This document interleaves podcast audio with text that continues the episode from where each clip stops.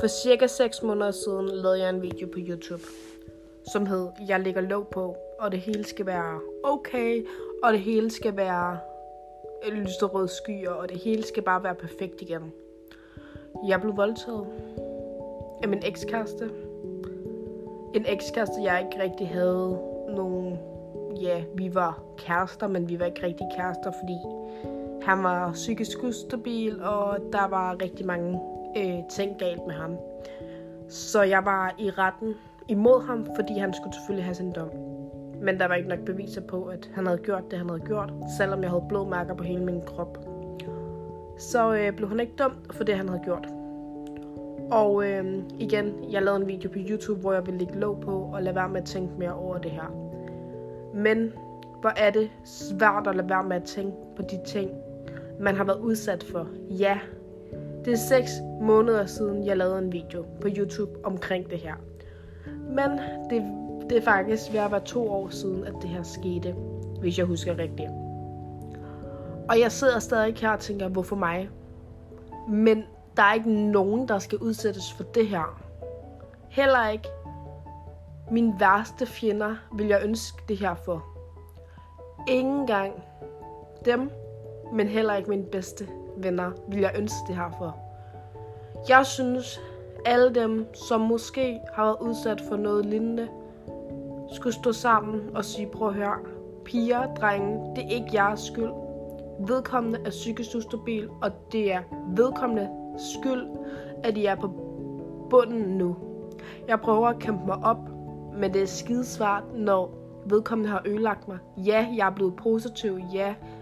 Men når man ser gerningsmandens øh, kammerater, som ved, at han har gjort det her, men de tror, det er løgn og råber alt muligt lort efter mig på gaden, så kan det godt være rigtig svært at være mig.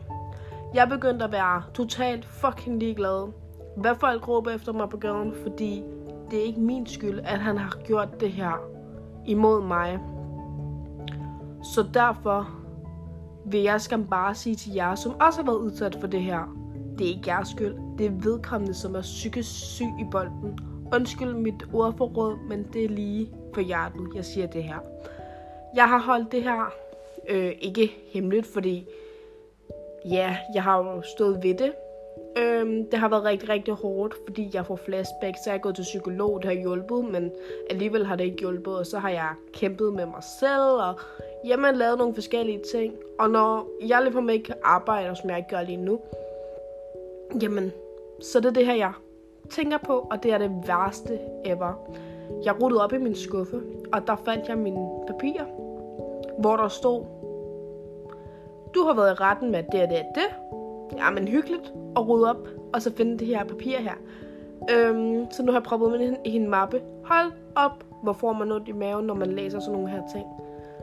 Men til sidst vil jeg bare sige til jer, prøv at høre, det er ikke jeres skyld. Vedkommende er psykisk syg i bolden. Hvis også nogen har gjort det her imod jer, snak med nogen om det. Lad være med at holde det hemmeligt for nogen. Snak, snak, snak med nogen om det. Snak med jeres venner, som I ved, I kan stole på. Snak med jeres familie, som I ved, I kan stole på. Snak med politiet. Og så håber jeg for guds skyld, at I får hjælp. For jeg fik ikke decideret hjælp. Eller jo, det gjorde jeg, men han fik ikke dommen for det her, selvom han havde gjort det. Og selvom der var rigtig mange, som vidste, han havde gjort det, fik han ikke dommen. Så det er jer derude. Pas nu på jer selv. Og det er ikke jeres skyld, hvis I bliver udsat for det her. Det er aldrig jeres skyld. Aldrig. På nogen som helst måde. Så ja, det var lige en lille update fra mig. Jeg håber, I har det rigtig godt derude. Hej!